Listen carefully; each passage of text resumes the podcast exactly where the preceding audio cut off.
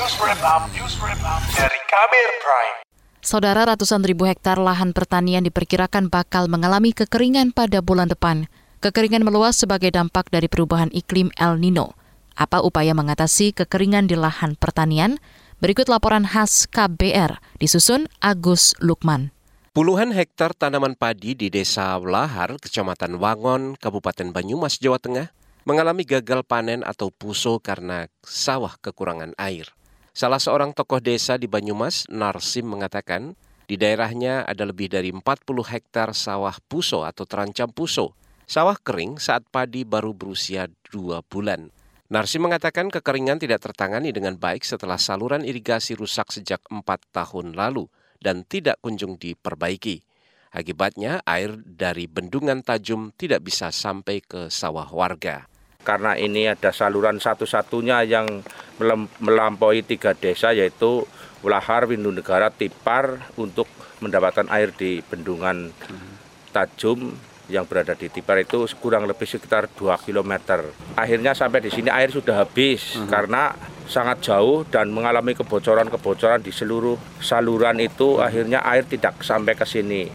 Pemerintah Desa Olahar sebelumnya sempat menganggarkan dana perbaikan irigasi pada dua tahun lalu, namun anggaran dibatalkan karena dana dialihkan untuk penanganan COVID-19. Menurut Narsim, warga tidak bisa lagi mengandalkan air hujan karena kemarau sudah terjadi hampir dua bulan terakhir. Kementerian Pertanian memperkirakan jumlah wilayah di Indonesia yang berisiko kekeringan pada bulan depan mencapai 410 ribu hektar.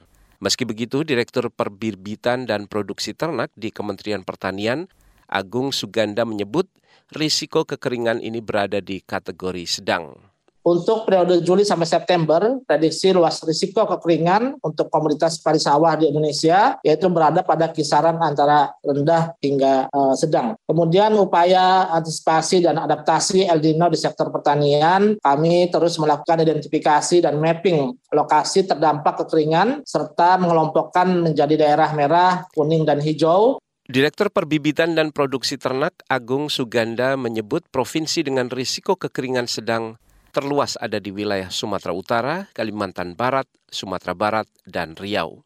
Kementerian Pertanian mengupayakan percepatan tanam untuk mengejar sisa hujan, serta peningkatan ketersediaan air dengan membangun atau memperbaiki embung, parit, sumur dalam hingga jaringan irigasi. Badan Meteorologi, Klimatologi, dan Geofisika BMKG memperkirakan seluruh wilayah Pulau Jawa bakal mengalami kekeringan pada Juni ini Kepala BMKG Dwi Korita Karnawati mengatakan tingkat keparahan dari kekeringan yang akan terjadi kurang lebih hampir sama dengan bencana kekeringan pada 2019 lalu. Jadi kami sudah memprediksi sejak bulan Februari, Pak. Kami sampaikan ke gubernur dan ke pihak terkait mulai Juni eh, sejak Maret Februari kami memprediksi Jawa Timur itu akan mengalami kekeringan, Pak. Jadi kekeringan yang lebih kurang lebih tingkat keparahannya seperti tahun 2019. Jadi eh, saat itu sampai terjadi kebakaran lahan hutan, sampai kekurang krisis air. BMKG juga menyebut berbagai indikator iklim makin menguatkan terjadinya fenomena El Nino mulai pertengahan tahun ini. BMKG memperkirakan selama Agustus hingga Oktober mendatang curah hujan diperkirakan berada di kategori di bawah normal hingga sangat rendah. Sementara itu, kalangan petani mendorong pemerintah pusat dan daerah menyiapkan cadangan air untuk mengantisipasi kekeringan panjang. Ketua Umum Serikat Petani Indonesia Henry Saragih mengatakan pengadaan air diperlukan untuk menjaga agar produksi pertanian dan peternakan tetap berjalan meski lahan dilanda kekeringan. Tidak semuanya sawah-sawah kita sudah bersawah irigasi. Dan kalau yang bersawah irigasi kan kalau musim kemarau pun kan dia relatif masih bisa diairi. Yang masalah ini kan kalau sawah ada hujan. Jadi Kementerian Pertanian dan PU ya dimonitor berapa luasan sawah kita yang tidak terairi dan didukung untuk pengadaan pompa-pompa tersebut.